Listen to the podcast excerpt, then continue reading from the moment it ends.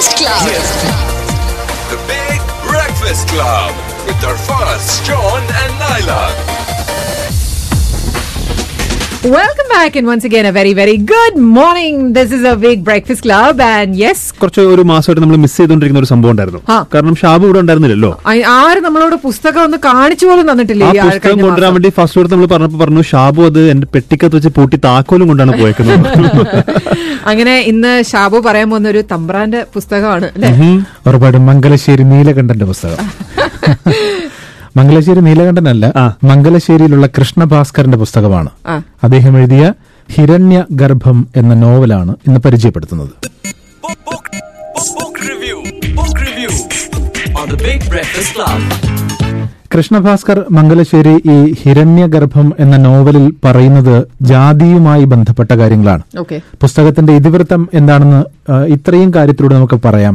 മുപ്പത്തിനാലാമത്തെ വയസ്സിൽ വിദേശത്ത് നിന്നും നീണ്ട പന്ത്രണ്ട് വർഷത്തെ അജ്ഞാതവാസത്തിനൊടുവിൽ യൂറോപ്പുകാരിയായ ഭാര്യയോടൊപ്പം തൃപ്പങ്ങോട് എന്ന സ്വന്തം ഗ്രാമത്തിലേക്ക് മടങ്ങി വന്ന ക്ഷത്രിയ കുടുംബത്തിൽ ജനിച്ച ഉണ്ണി കേരളവർമ്മ എന്ന കഥാനായകന്റെ മുപ്പത്തിനാല് വർഷത്തെ ജീവചരിത്രമാണ് ഈ നോവലിന്റെ ഇതിവൃത്തം.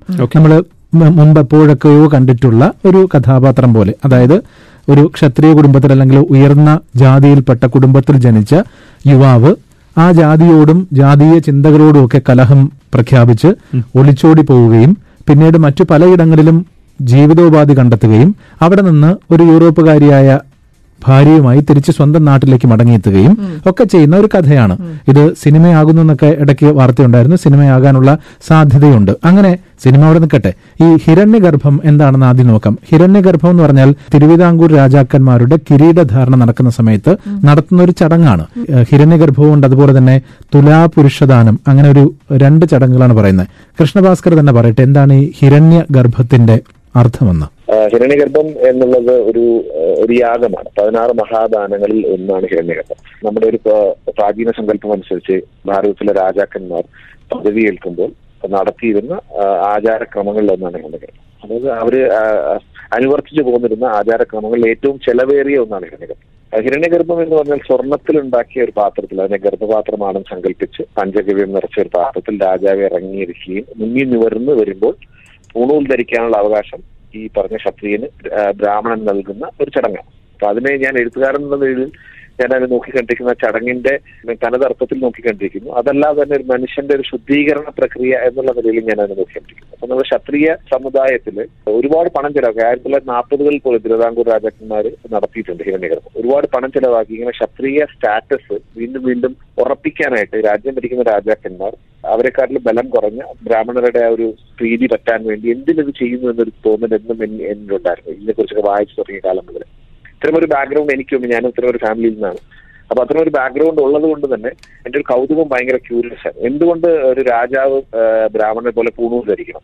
എന്നുള്ള ചോദ്യങ്ങളൊക്കെ നിന്നാണ് ഈ ആക്സിഡന്റ് ഗ്രഹത്തെ കുറിച്ചുള്ള സെർച്ച് തുടങ്ങിയത് പിന്നെ വന്ന് വന്ന് വന്ന് അത് മനുഷ്യനെ ശുദ്ധീകരിക്കുന്ന ഒരു പ്രോസസ്സ് അല്ലെങ്കിൽ നമ്മൾ ബോൺ അഗെയിൻ എന്ന് എന്ന് പറയുന്ന ഒരു അവസ്ഥയാണ്. അപ്പൊ അങ്ങനെ എല്ലാ മനുഷ്യരിലും നടക്കേണ്ട ഒരു അവസ്ഥയാണ് ഗണ്യകരം ഞാൻ പലപ്പോഴും തോന്നുന്നത് അപ്പം അങ്ങനെ അതിനെക്കുറിച്ച് സെർച്ച് ചെയ്ത് തുടങ്ങിയപ്പോഴാണ് ഹിന്ദു മതത്തിലെ ജാതി വ്യവസ്ഥയെക്കുറിച്ചും ആ ജാതി വ്യവസ്ഥയുടെ നമുക്ക് അറിയാവുന്ന കാര്യങ്ങളും അറിയാത്ത കാര്യങ്ങളും ഉണ്ടെന്ന് നമ്മൾ വിശ്വസിക്കുന്ന കുറെ കാര്യങ്ങളും മിത്തുകളും റിയാലിറ്റിയും ഇതെല്ലാം കൂട്ടി കൂട്ടിക്കുഴഞ്ഞു കിടക്കുന്ന സാധനങ്ങൾ അതാ- അതാത് ജാതികളുടെ ഔന്നിത്യം തെളിയിക്കാൻ വേണ്ടിയിട്ട് അതാത് ജാതികൾ സ്ഥാപിച്ചുണ്ടാക്കിയ കുറെ കാര്യങ്ങളുണ്ട്. ശരിക്കും അല്ലാത്ത കാര്യങ്ങളും ഫോർ എക്സാമ്പിൾ പരശുരാമൻ രചിച്ചു എന്നുള്ള പേരിൽ നമ്മൾ വിശ്വസിക്കുന്ന കുറെ കാര്യങ്ങളുണ്ട്. അത് ശരിക്കും അങ്ങനെയൊന്നും ഇല്ല എന്ന് കുറെ സോഷ്യൽ സയന്റിസ്റ്റുകൾ പറഞ്ഞിട്ടുണ്ട്. അപ്പൊ അങ്ങനെ പല കാര്യങ്ങളും വായിച്ചതിന് ശേഷമാണ് എനിക്ക് മനസ്സിലായത്.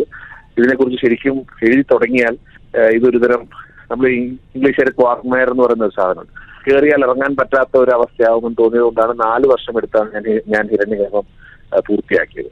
അപ്പോ ഇത് ജാതി സങ്കല്പം അല്ലെങ്കിൽ ജാതി വ്യവസ്ഥയ്ക്കുള്ളിലുള്ള ജാതി വ്യവസ്ഥ ജാതികൾ തമ്മിലുള്ള ഒരു ഷണ്ട എന്നതിലുപരി മനുഷ്യൻ മനുഷ്യനെ മനസ്സിലാക്കുന്നിടത്താണ് ദൈവം വിരാജിക്കുന്നത്. അതാണ് കൃഷ്ണഭാസ്കർ പറയുന്നത്. അതായത് ഇതിനകത്ത് ജാതി തന്നെയാണ് പ്രധാനപ്പെട്ട വിഷയമായി വരുന്നത് എങ്കിലും ഈ കുടുംബ ബന്ധങ്ങളെ കുറിച്ച് പറയുന്നത്. നമ്മൾ ഈ പറഞ്ഞ പോലെ തൃപ്പങ്ങോട്ട് കോയിക്കൽ ഭാരതി തമ്പുരാട്ടിയുടെ മകൻ ഉണ്ണി. ആ ഉണ്ണി തിരികെ വന്ന് നഷ്ടപ്പെട്ടു പോയ തന്റെ കാലഘട്ടത്തെ തിരിച്ചു പിടിക്കാൻ അന്ന് കൂടെ ഉണ്ടായിരുന്ന ഒരു സുഹൃത്ത് വിനയൻ എന്ന് പറയുന്ന ഒരു സുഹൃത്തുമായി പിന്നീട് ആ പഴയ നാട്ടിൻപുറത്തൂടെയൊക്കെ സഞ്ചരിക്കുന്നതൊക്കെയാണ്. ലണ്ടനിൽ ജനിച്ചു വളർന്ന മോണ എന്ന് പറയുന്ന പെൺകുട്ടിയാണ് ഇദ്ദേഹത്തിന്റെ ഭാര്യ. അപ്പൊ വളരെ വേഗം തന്നെ ഈ നമ്മുടെ പാരമ്പര്യവുമായി അഡ്ജസ്റ്റ് ചെയ്തു പോകുന്ന ആ സ്ത്രീയെ കുറിച്ച് പറയുന്നുണ്ട് വളരെ വേഗം തന്നെ. അതിനകത്ത് ഒന്ന് രണ്ട് ഘട്ടങ്ങളിൽ കൃഷ്ണഭാസ്കർ തന്നെ സൂചിപ്പിക്കുന്നുണ്ട്. നമ്മൾ മലയാളികളാണ് സാധാരണ എവിടെ പോയാലും എന്തുമായി എത്രയും വേഗം അഡ്ജസ്റ്റ് ചെയ്യുക എന്ന് പറയാറുണ്ട്. പക്ഷെ അത് പലപ്പോഴും തെറ്റാണ്. നമുക്ക് പലപ്പോഴും പലതിനോടും തൃപ്തി വരാറില്ലല്ലോ. എന്ത് കിട്ടിയാലും ഓ ഇത് പോരാ ഇത്ര പോരാ. പക്ഷെ അവരങ്ങനെയല്ല. അതിനെ അഡ്ജസ്റ്റ് ചെയ്ത് അതുമായിട്ട് ഒത്തുപോകുന്നു എന്നൊക്കെ പറയുന്നുണ്ട് കൃഷ്ണഭാസ്കർ. പിന്നെ ഒരു മകളുണ്ട് പാറു എന്ന് പറയുന്ന ഒരു മകൾ അതായത് നലച്ചുക്ക ലണ്ടനിലും ദുബായിലും ഒക്കെ ജീവിച്ച് വന്ന മകളാണ്.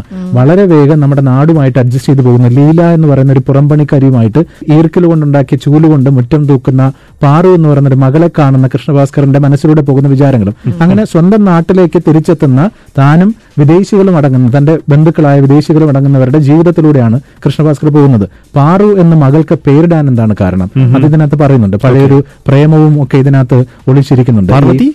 അതെ അത് അപ്പൊ അങ്ങനെയൊക്കെ ഉണ്ട്. അങ്ങനെ പാർവതിയും രമയും അങ്ങനെ പഴയകാല പ്രേമത്തെക്കുറിച്ചും ഒക്കെ ഇതിനകത്ത് സൂചിപ്പിക്കുന്ന കുറെ കഥകളാണ്. എല്ലാത്തിലും ഒരു ജാതി പ്രധാനമായും അടങ്ങിയിരിക്കുന്നുണ്ട്. പുസ്തകം സൂചിപ്പിക്കുന്നത് പോലെ തന്നെയാണ് ആത്യന്തികമായി മനുഷ്യനാണെല്ലാം ജാതിയൊന്നും അല്ല എന്ന് പറയാൻ ശ്രമിക്കുന്നുണ്ട്. അത് ഏറ്റവും അവസാനം ഈ പുസ്തകത്തിന്റെ ഏറ്റവും അവസാനം ഇങ്ങനെ സൂചിപ്പിക്കുന്നു. കഥ തുടങ്ങുന്നത് തന്നെ ഒരു വലിയ എഴുത്തുകാരന്റെ മുന്നിലേക്ക് താൻ എഴുതിയ ജീവിതകഥയുമായിട്ട് ചെല്ലുകയാണ്.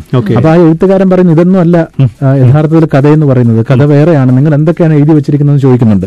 അത് ഏറ്റവും അവസാനം ഈ പുസ്തകം അവസാനിക്കുമ്പോൾ നല്ല നമസ്കാരം എന്ന് പറയുന്ന ഒരു തലക്കെട്ടിൽ പറയുന്നുണ്ട്.